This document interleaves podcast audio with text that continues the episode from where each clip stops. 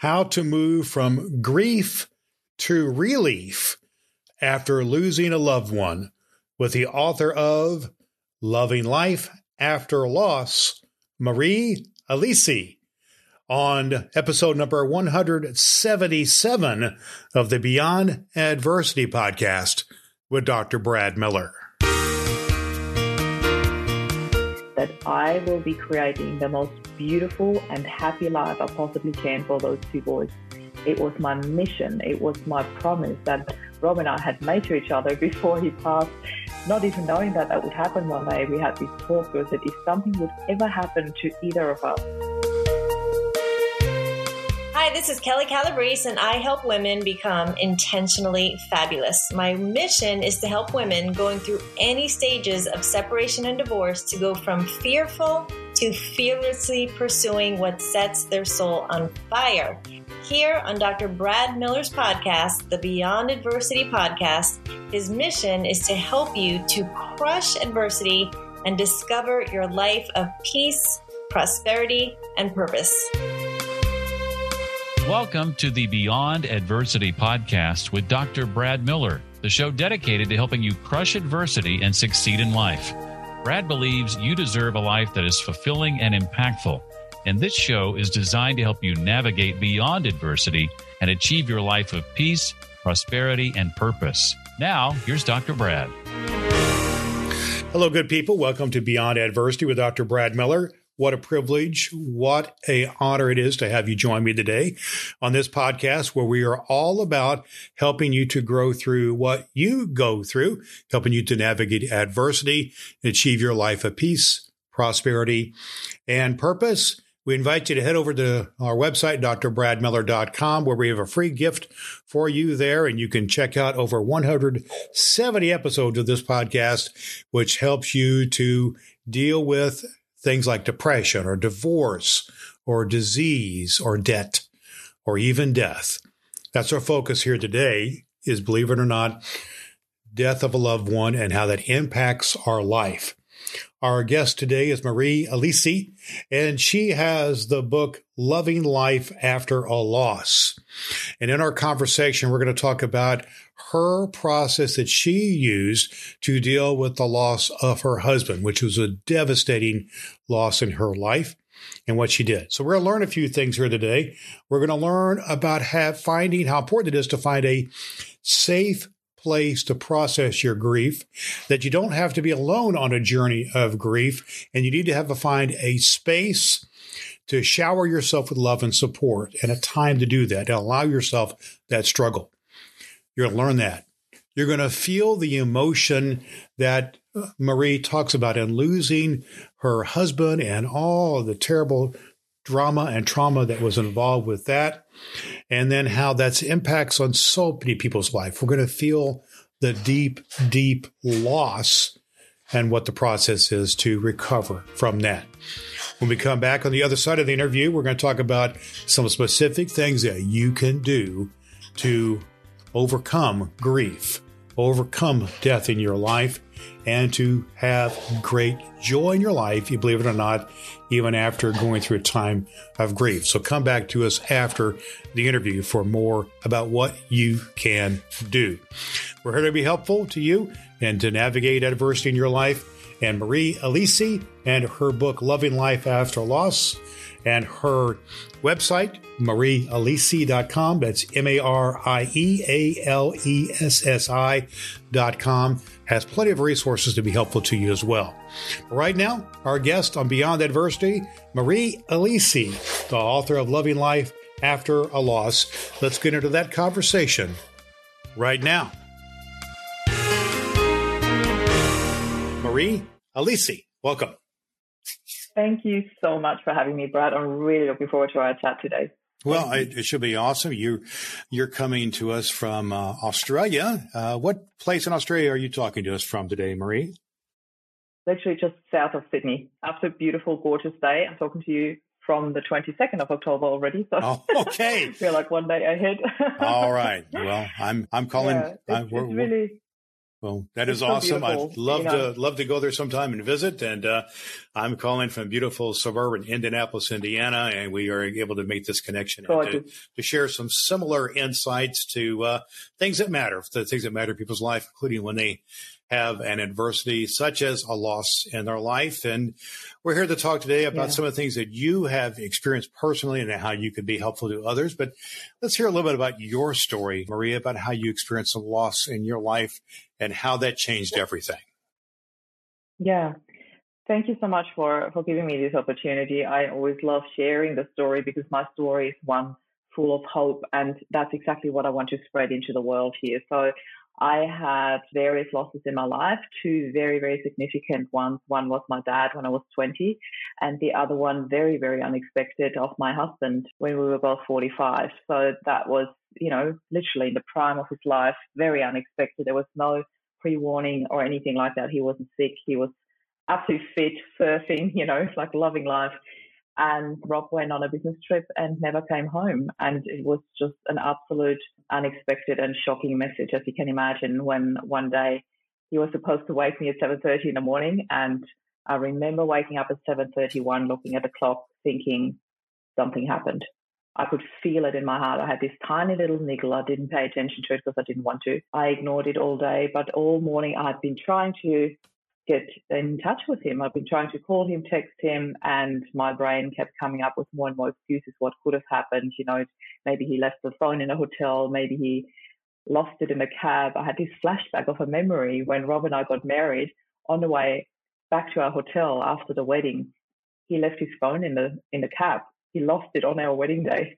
Mm. So that came back to me and I thought maybe maybe he lost it in the car, you know. The longer I didn't hear from him, the more my anxiety was rising and then I eventually contacted the hotel where he was staying and I explained that I was his wife. I said, please don't think I'm one of those freaked out wives stalking her husband, but I know in my heart something must have happened because he didn't get back to me.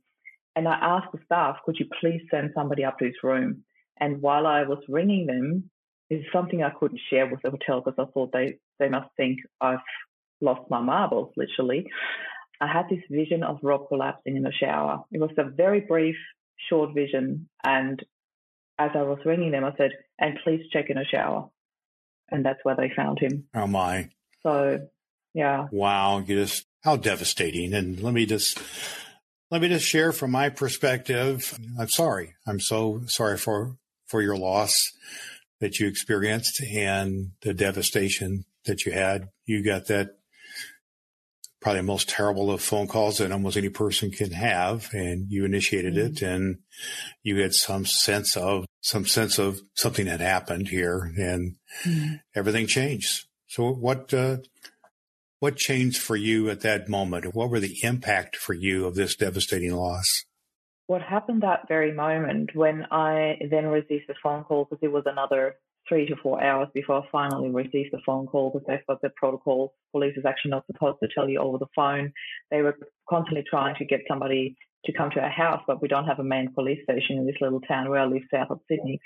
So nobody was coming and I kept ringing and then the coroner's officer made a executive decision and said I need to put her out of her misery because she obviously knows something's going on and I was so connected with Rob. I just knew, you know, it was something that I felt so the moment I received that phone call, I often describe like a needle scratching over the record player while playing your favorite song, mm. and everything was silent. And in this moment of silence, it was almost like it was almost like all the power, all the courage, everything that I needed for this very moment was sucked right into me. It, it's such a bizarre way to describe it, but it was this gathering all my courage, all my power, to get up. And the minute I got up, I switched into functioning mode. I really felt like something within me switched into functioning mode. And I had literally three seconds to prepare myself while I was walking down the stairs from our bedroom where I received that phone call. What to say to my boys? Our boys were only 10 and 8 at the time. They were oh. sitting on the couch oh, waiting oh for me to take them to Hapkido to their practice. We we're doing martial arts at the time. They were in their uniform already you know, and I just asked them to put down their iPads because I put them on the iPads as you so lovely do as a mom when when you want them to be distracted because I knew I had to make a few phone calls. Sure. And just by the look of my face, they just knew instantly that something big happened. And I, I took them in my arms and I told them what happened, and they fell apart and screamed, and we we cried together, and I held them, and and there were two very significant sentences.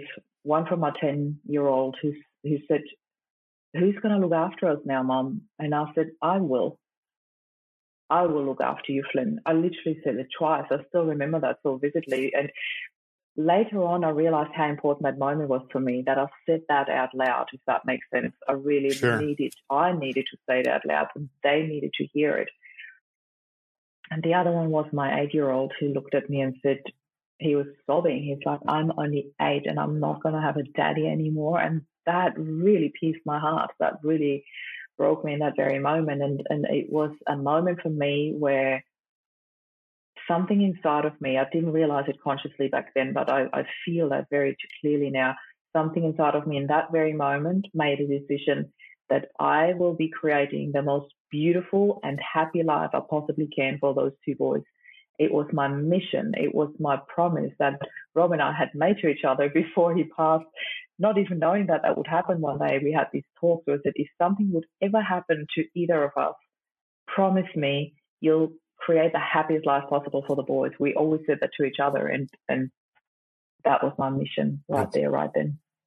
And so you have released you. That was a really a pivotal moment for you, not only in your yeah. own grief, but in your sensibility towards your responsibility towards your two kids. That shifted too, didn't it, yeah. dramatically in terms of are you going to do yeah, this? Yeah, it, it, doubled, literally yeah. doubled in that very moment. You know, you take everything off. Yeah. And uh, that's what you do. That, that's, that's a decision you make out of love. Wow. Mm-hmm. And so you had this devastating moment of an adverse life event that happened. And here on yeah. the Beyond Adversity podcast, we talk about these type of things happen when nobody escapes these type of things. It happens mm-hmm. to all of us, whether it's, yeah, you know, depression or maybe a divorce or maybe you lose a business or whatever it is, or mm-hmm. a death in the family. It happens yeah. to all of us. And then we have to have a moment of grief and to kind of suck air and have that moment. And then people either get stuck, Marie, as many people do, mm. and kind of yeah. stay in a, or, or go into a spiraling kind of a situation of uh, decline or some mm. destructive behaviors or things like that, or they do something about it. And I'm just interested if you experience any kind of the, kind of the situation of being you know, numb or stuck, at anything along that line? And then what are some of the things that you did, some of the actions you took to respond mm. to the to the situation?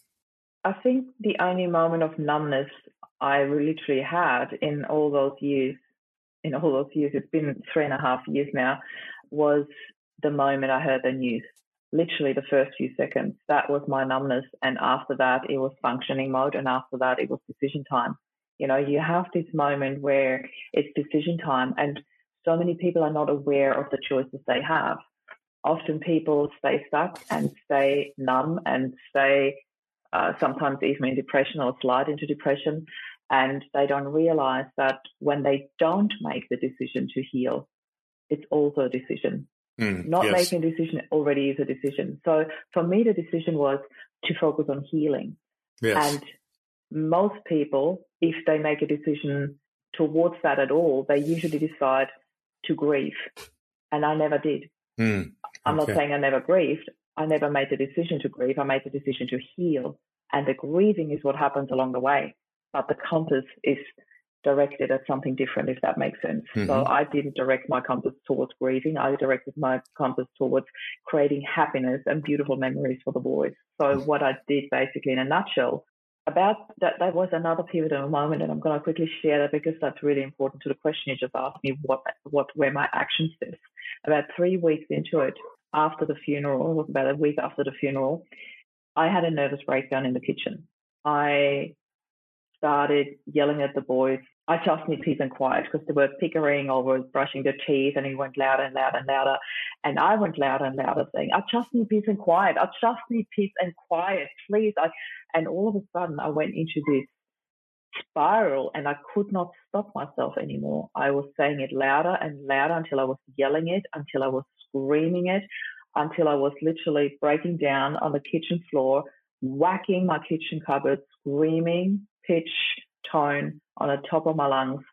And then everything was peace and quiet. Mm. Not the way how I wanted it, but I needed peace and quiet.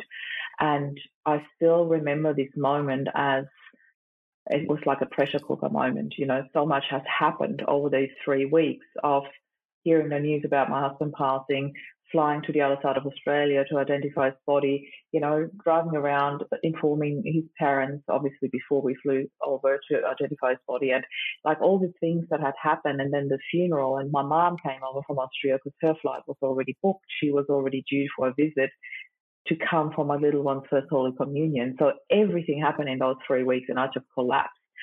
And in this moment, I had I had no valve. That was my valve. I, I just burst. You know, there was just everything just came out. And in a very moment, I knew I had to get help for this. I did not want to do this alone. I found a really amazing positive psychologist. I worked with her for about four months. And in those four months, I, I sat in her office one day.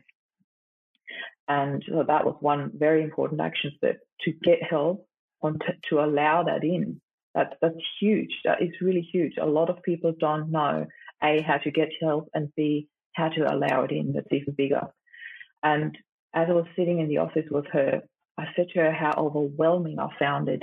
All these expectations of society, how I'm supposed to grieve under quotation marks, you know, how they expect you to grieve, how they almost expect of you to fall apart and be in absolute sadness and be numb or whatever the standards are. I did not fit that label of a widow. I didn't feel like a widow, although my husband had just died. I just could not conform to that label. And she looked at me and she said, So what does grief mean to you, Marie? Mm.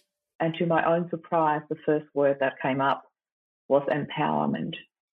And I was like, wow, I, I did not expect that. That is the answer that came from within. And I looked at her and I said, I think I need to write a book about this. And so I did. About a month after I um, not only wrote but published my book that had the title Loving Love After Loss, it not only became a number one bestseller, it also ranked in the top 100 of Australia. And then I took the boys traveling around the world, another really important action step. So, action number one was I got help. Action number two was I wrote our story down. And action number three was I took the boys traveling around the world for two months. Wow. I wanted to get away. I needed a break. I wanted to go somewhere where we could create new and happy memories as the three of us, you know. And we traveled really well together. It was such a well needed break from us, away from all the milestones that were coming, you know, the first Christmas, the first New Year's, the first birthdays without their dad. And I knew I had to do something that was happy. You know, I took them to the Maldives and Canary Islands and Universal Studios, and I took them to Paris. My son wanted to eat escargot in Paris, so we we went and did that. Well, so, you, yeah, it was. The I love the word. Time. I love the word empowerment that you used. That was what came to you. Yeah. Out of yeah. a time of when you had your breakdown, you were having that moment of just excruciating pain that comes out, and I'm sure it was a little scary for your boys too to see you going through oh, through through that. And yeah. you know that's something else. Then you have to to deal with that. The you know the ramifications. Mm. Of that, yeah, but absolutely. that that sounds like that also got your attention, didn't it? You know, your your your breakdown mm. got your attention, and you knew that you had to do yeah. something about it. So you did the you did your your. Uh, and it was also a really beautiful moment to talk to the boys about that mm-hmm. what I felt and how scary it was for me as well, not just for them, and that I needed help too. I think it was sure. a very pivotal moment for them to see it. I, I wish I could have spared them to witness that, but at the same time, it was really a great opportunity to give us a moment to talk about that and to yeah. talk about emotions and what can happen with emotions when they go completely out of control after an adversity like that they saw your real pain and they have their real pain too. It comes out in yeah. whatever ways it may come out. But if you don't deal yeah. with your, if you don't deal with your pain, it's going to come out very likely in some unhealthy manners or people yeah. can stay submerged absolutely. or try to be in denial or to just live only in their grief. And you have to grieve appropriately and then put that in its proper perspective and get on with your life, which is what you, in your life became this empowerment uh, process of then mm-hmm. making sure you give a good life to uh, to your kids. And so that, that is awesome. Yeah. I love, I love to hear the action points that people take when they decide, you know, after their breakdown mm-hmm. where they have to decide, okay, this is what I got to do. I'm going to go traveling. Yeah. Going to get some therapy. Going to do what, what I need, need, uh, to do. Let's talk yeah. for a minute because that's kind of the the in a way the exterior things that you did. You know, you took the action, the physical action, if you will, yeah. to go see yeah. the therapist, to go traveling, to go to Universal and Paris, and the other things that that you uh, you did, and that is awesome. I really am a believer. You got to move. You got to move in order to, mm-hmm. you know, if you're going to navigate through adversity, you got to move. You got to take action to move. Yeah. But, but you got that. That's kind of the outer life. But I believe also, see what you think on this, Marie. You also have to do some work on your inner life. You know, you have to do work on yeah, your uh, on your mind and your spirit and mm-hmm. your the healthy aspects of of your body. Yeah. Let's talk a little bit about your inner life journey during this process of healing. I'm talking about yeah. uh, meditation or spirituality or religion mm-hmm. or anything that you yeah. did that helped you to connect up to your inner life. So tell us a little, a little bit about what yeah. kind of things you did to connect with your uh, something greater than yourself to help you heal. Yeah. I, I love that. Thank you so much for asking me that. For me, spirituality is really huge in this whole story. I it took me a couple of months to consciously understand what I actually already felt within, to make sense of that, to put it into words for me, and then also to become brave enough to actually share it with the outside world as well, something that I had known and felt quite early into the journey. And I came to the, conclusion this was Rob and my soul contract. We had a soul contract, and that was the end of it. And I found so much peace in this and so much love in this. Like Rob already loved me beyond measure in this physical realm. You know, he was incredible. Like we were so in tune, we were so connected, and that connected that I felt when it happened. I I actually feel that I could tell them the time of death, which they put as a question mark in there because he was on his own. And I said, I, I think I can tell you when it happened because I actually woke up at that particular time. But apart from that, I I really felt in realizing that this was our soul contract. I realized how much more love there even was from his end to do this for me.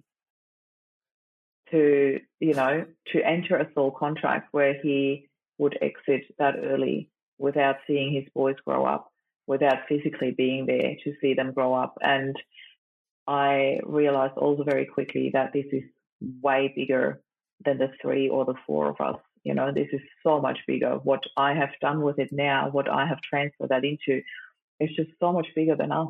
Mm. And I feel a huge amount of gratitude. And I feel extremely humbled to be able to do what I do now and also seeing that my boys are so proud of me and are my biggest supporter and love what I do. It's just really humbling, absolutely beautiful. So yeah, that's my I, I love what you're saying there about a soul contract, and just reminds me mm-hmm. of uh, of the word covenant as well, which mm-hmm. is this uh, relationship between God or spiritual world and ourselves, which helps us mm-hmm. to navigate and to deal with the things in our life. And you had this soul contract, as you say, which means beyond yeah. beyond self with uh, with your husband Rob, and then that's mm-hmm. helped to to transform yourself into speaking the lives of your your, your two boys particularly. But it's made mm-hmm. a big difference for you, hasn't it? This uh, soul connection. Been. Absolutely. Mm-hmm.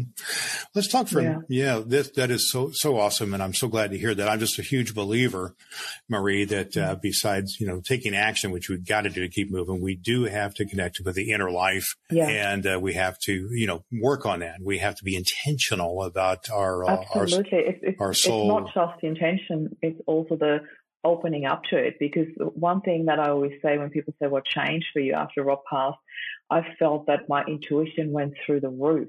I felt so guided, so looked after all the time. And I already had quite a strong intuition beforehand, yet it was nothing compared to what I feel now. It's like this inner knowing all the time what I need to do, where I need to be, where I need to go, who I need to do this with, you know, people that come on this journey with me that support the mission of loving life after loss, that support me with my children even, you know, it's just incredible the people that have been sent to me along the way ever since Rob passed. I I always feel looked after, always. It's incredible. It's but, really incredible. I feel there's so many hidden gifts in adversity. It's sure. beautiful well, you, when we open our eyes to it. Well, that part of spiritual discernment is this connection with others. And you said that the people have come into your life to be uh, helpful mm. to you and or you've been yeah. put into the lives of other people to be helpful. Mm. And that's the emotional piece of this, I believe. This is, you know, where we start to connect not only kind of a head, but also heart with others. That's part of the healing yeah. process here. So I'm interested now, Marie, in connections with other people that have been helpful to you or that you see as part of what you teach uh, to others. What part do uh, loving, caring, uh, uh, emotional connections with others come to play. This might be with your kids or other family members or with friends or with family or perhaps with counselors or even mentorships or even, you know, maybe mm-hmm. other people's a book from the past back in your life. Let's talk about the emotional power of relationships for healing. The emotional, what, sorry, of relationships? You were breaking up there for a minute. Yeah, I'm just talking about the uh, friendships or relationships you have, the, the importance yeah. of them in yeah. your in yeah, your healing. Yes. Yeah, I got it. So people always, oh, I shouldn't say always, I, I heard people often say when you experience adversity like that, it often shows you who your true friends are.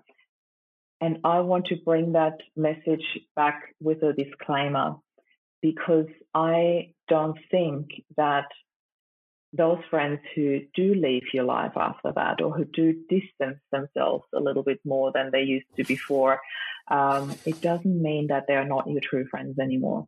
It mm. just means your life has changed so dramatically that it doesn't necessarily have to align with their lives anymore. You know, you are on such a new path and to then stand there in blame of, oh, you're not my true friend doesn't seem to be fair to me. I can understand how you can feel like that sometimes when you are embarking on this new path that you feel in that moment, I haven't chosen that. I actually believe on a soul level we have chosen that path, but that's a different story that I just shared before anyway.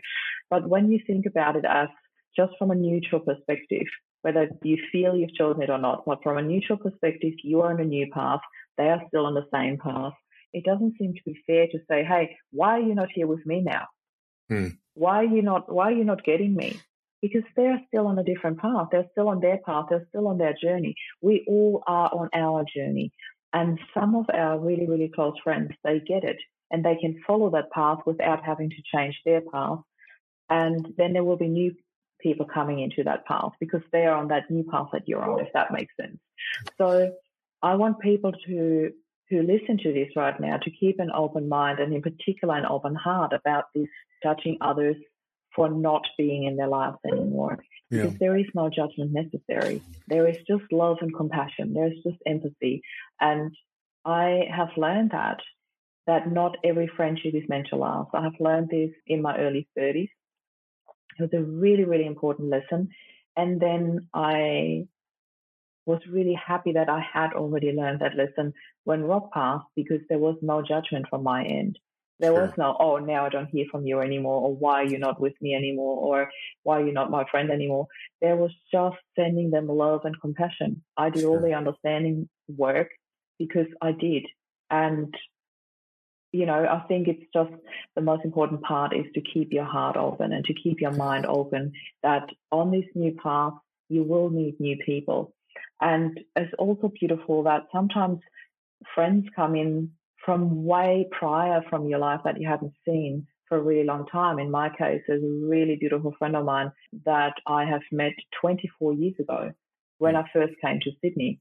And he has reappeared in my life. He had met Rob, he knew him, but uh, we were not very close in the time when Rob was in my life. He was married, I was married. We hardly saw each other. We had very different lives. And all of a sudden, our lives were quite parallel. We were both single parents and we were both um, in a very different state of our lives. Interestingly enough, we both found ourselves in a state of grief. He's got a motorcycle funeral business. I work in Loving Life After Loss. So we found a lot more parallels. And he has sort of become like my next of kin, a really, really close friend of mine, you know, where it is just beautiful to have that love and support. Yeah. And uh, it's interesting it's how not you... relationship, but it's a really beautiful friendship that is so important for me because there's somebody else that you can talk about things like parenting, etc., when you're on your own, you know. Sure. Well, that's interesting how you framed the changes that, that go in your various friendships and relationships. To me, it yeah. it kind of seems like the nuanced difference between sympathy and empathy. Sympathy has mm. to do with you know how we feel sorry for someone and we yes. can you know be brokenhearted for them, but yes. empathy is being brokenhearted with someone where you go through yeah. things together, and those roles can shift and sometimes. And if you can yeah. still understand that those things shift and, you know, not be judgmental, but to try to know mm. that, you know, really, if you want to heal, and especially in terms of mm. emotional mm. healing, yeah. you know, things like bitterness and, re, you know, regret and uh, anger and hostility and all that kind of mm. stuff is not helpful. If you can have forgiveness and a sense of gratitude yeah. for what they can give you at the time, that's helpful. And then yeah. if you can then start to share that with others. And I love how yeah. you share that nuance there and how, you know, some doors kind of close or mm. shift and other doors mm. open. And that can be the case. And it sounds like yeah. you have done some things here to, to find that pathway uh, for yourself. So you took some dramatic major action that you talked about there. And then mm. you also had some, emo- you know, the spiritual connection. And now we're talking about the emotional connection with other people. Let's talk a little bit now yeah. what I like to call the cognitive piece, which is kind of the mm-hmm. the mind. What I mean by that is what are some of the new uh, habits or practices mm-hmm. or patterns yeah. of life that you do now or the new mission that you have has impacted you. Tell us how you live your life uh, now that you know, continues yeah. this process of healing and wholeness. I would love to share one very pivotal moment for that. So, obviously, well, not obviously to people who don't know me, but I had worked as a mindset coach prior to Rob's passing. So, I had all the tools available to me, which I felt really, really grateful for because when my dad passed and I was 20, I had no idea how to handle it. No idea because I wasn't trained in it. I, I wasn't a mindset coach. I had no idea. I had no tools available. I was falling apart back then. I did the classic trade of falling apart after losing him for about a year. And with Rob, A, I don't call losing it, losing him anymore. I call it when he passed, you know, when our soul contract finished, whatever you want to call it, but I don't call it a loss anymore. But I had this pivotal moment after coming home from traveling around the world with the boys. They went back to school. So we're talking about eight months into it, you know, eight months of having every single thing planned from, you know, driving to his parents, uh, identifying his body, the funeral, the writing the book, the traveling. There was action steps. Everything was planned. I always knew what was the next step, what would happen next. And then I came home and I know, knew the next step was the kids were going back to school, but I had nothing planned that was next for me. And that was the first moment where I felt like, wow, what do I do now? what do I do now? I had an appointment with a mentor, a new mentor, 10 days after I came back. But in those 10 days, I had no plan. And it hit me. It hit me unexpectedly. And I remember I was sitting on the floor in our living room and I felt this I, I, still describe it as my the hole and the heal experience that I had. It was almost like a hole had opened up to me that I say would resemble depression. Like it was really dark and I didn't want to go there. And to my left was that little hill of happy memories that I had created since Rob passed. And I felt I had nothing left to climb up there to have a better view. I really felt I was drained. I was exhausted. I felt how easy it could have been for me to slip into that hole, but I felt it scary, so I didn't even want to look there. So I found myself in the middle, and what I didn't realize at the time, and again, I only found words for that a couple of days later, I sat there and observed. And I still offer that as a tool to people who feel they've got nothing left and no power left or no strength left. I said, just sit and observe. Don't move in any direction. Just sit and observe and listen to your thoughts. And that's what I did. And I ordered these thoughts. I literally tried to make sense of these thoughts and to find a positive pendant to each negative thought that I had, if that makes sense. Sure. So I wasn't consciously aware of that I was doing that at the time, but I, you know, went back later on thinking, how did I get out of that? What did I do? And I traced the steps that I did. So I went into observation mode and I often offer that as a really great tool when you feel you've got nothing else left. Observe your thoughts. And then I became my my inner best friend. I really look after myself, you know, because you you often talk to yourself a lot more harmful than you would ever talk to your friends, to your mm. closest friends. So I made wow. sure that I would treat myself like my inner guidance. Sure. That I would look after myself, that so, I would watch my thoughts, that I would watch my language and teach the boys to do the same. I wanted to be a shining example for them.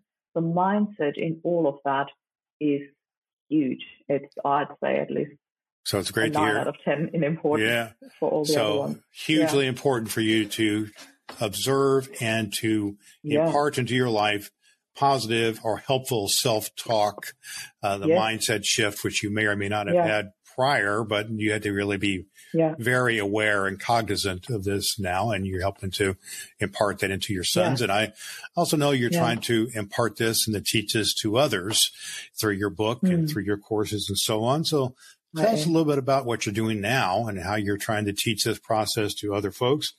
Tell us a little bit about your book. And I know you have an online course and some other things that you offer. What are people going mm-hmm. to find when they go to your website or when they can find out more about you that can be helpful to them to process uh, yeah. Uh, so on, the grief of losing the, someone? Oh, sorry, you were breaking up. No, no, go, go ahead, please. Yeah. So basically on the website they literally find all the pathways to me whatever they want to to find so they can uh, get my book on there they can find uh, how to join the group loving life after loss they can find a way to book a chat with me they find my whole history my whole story you know and uh, also uh, podcasts video talks, interviews, everything is on my website. So they literally find everything they want to know or want to learn about me or Loving Life After Loss. And in the group itself, this is really a, a, for me, it's a very sacred space. I've created a safe space where people can really join uh, into to share their deepest innerst, and they will find so much love and support in this group. And I want to highlight this as a huge difference because most grief groups grief support groups that I uh, looked for, they were full of messages like, there'll always be a hole in my heart. It'll never get better. I will always be crying for him. And I'm like, how on earth is this supporting? That's not a support group. That's that's a pot where everybody whinges and stays stuck in suffering. And I say that with all due respect, but it's sure. not helping me. I was drained after two minutes in groups like that. I had to leave most of these groups because there is no help, no hope, no support, no happiness, no, hey, come on, we can do this. Nothing. It's just whose loss is fresher, more horrible, younger, the kids younger. You know, it was almost like a competition of who's suffering more. And I thought this is not helpful. I wanted to create a space of loving life after loss hence the title of the book, hence the title of the group. Because to me, that's not just a call to action or a way of life. It's also a very good filter for those who come in. Because yeah. when you see a book title or a group title, Loving Life After Loss, you don't expect to go in there and stay stuck in suffering, or do you? So, yeah. you know, that, that well, to me was um, important. It, and within the group, there's a free healing journey because I'm fully aware that everybody's in very different financial circumstances. Not everybody can afford to come to programs or retreats. Uh, so there's also a free healing journey available that really helps you with those first few steps and tools that you need to really get yourself out of the stuckness, to get this healing journey going, to open your heart to the possibility of healing. So I put this journey together where people can just watch the video step by step. It's called From Grief to Relief, very suitable and they can do that for free when they're in the group. So and several, then there's also, yeah, sorry. I'm sorry. One more thing you have going no, on no, there. Please. Yeah. So in the so, group, go ahead, please. Yeah, there is the online program that I run. So it's really quite international. It doesn't quite cover the European time zone. We're still working on that because it's just very tricky for me to do that within school hours. That's where the UK and, and Austria and, and all these European countries go to bed and, and really it's tricky. But I have, so my most, most of my clientele comes from the US, Canada and Australia.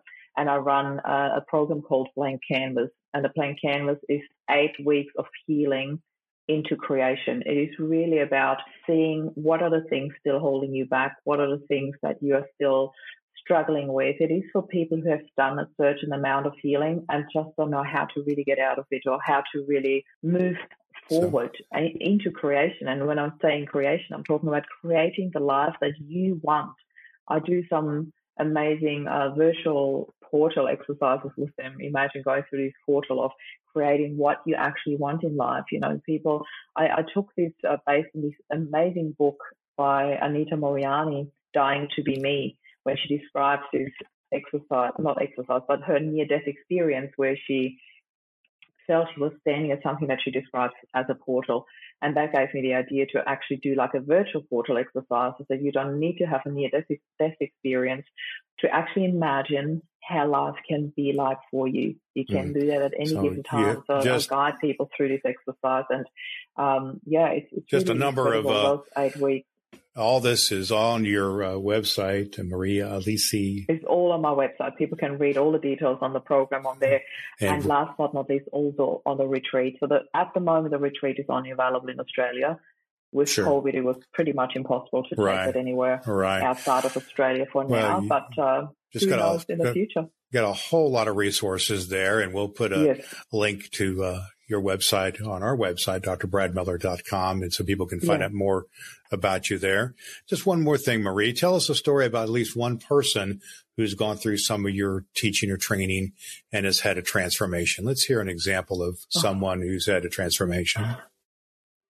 I can think of so many, but one one that I want to pick because she's so close to my heart. And she has also now allowed me to share her story. She was not ready to share that uh, just as yet a few months back, but now she's like, use my testimony, use my name. I'm more than happy.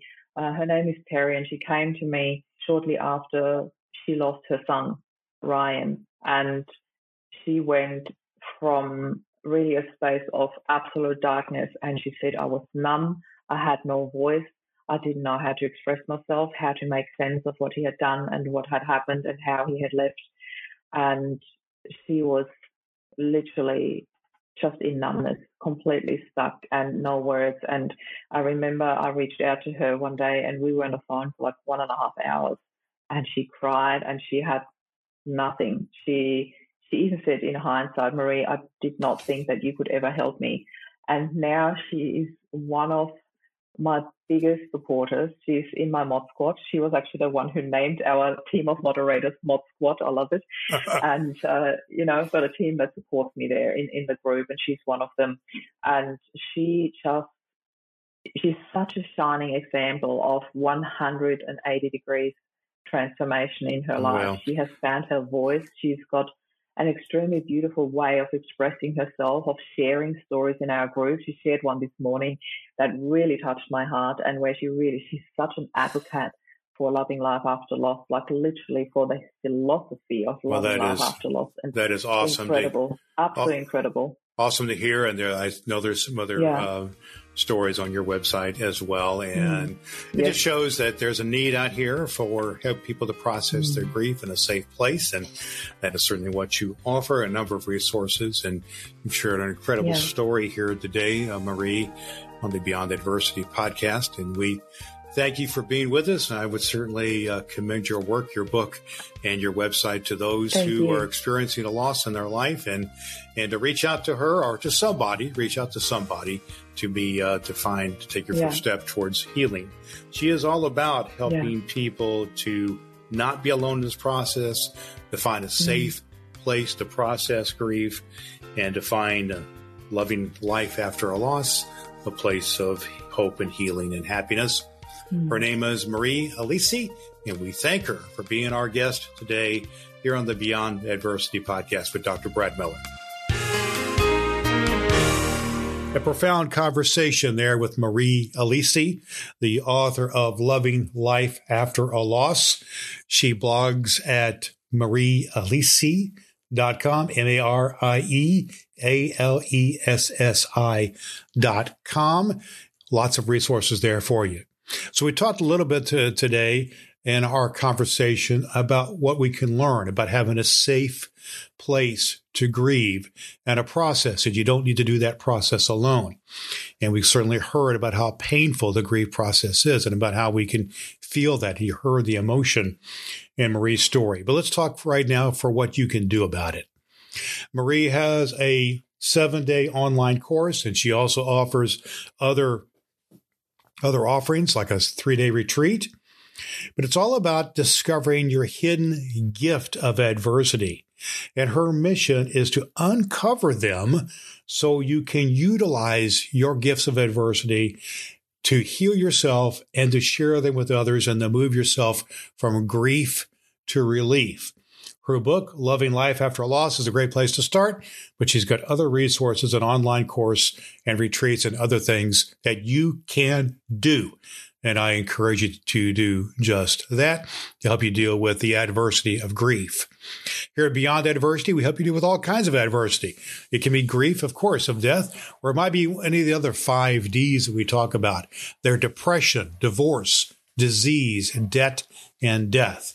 And we have over 170 episodes of our podcast over at drbradmiller.com, where you can check those out, where people can speak into your life that's what I do. That's what my mission is to help people to overcome adversity and to find their way through the, the way to grow through what they go through. A free gift for you, Dr. Brad Miller. Check that out. And stay, stay tuned to us every week as we bring you other great teaching, leadership, and conversation with leaders who can speak into your life and to help you to achieve your life of peace, prosperity, and purpose been a joy to be with you. So until next time, friends, this is Dr. Brad Miller, encouraging you to always do all the good that you can. Thank you for listening to the Beyond Adversity podcast with Dr. Brad Miller. You can find a complete archive of all episodes at drbradmiller.com. That's drbradmiller.com. Or subscribe for free through Apple Podcasts and never miss an episode. Each week, we bring you a message to crush adversity and live your life of peace, prosperity, and purpose.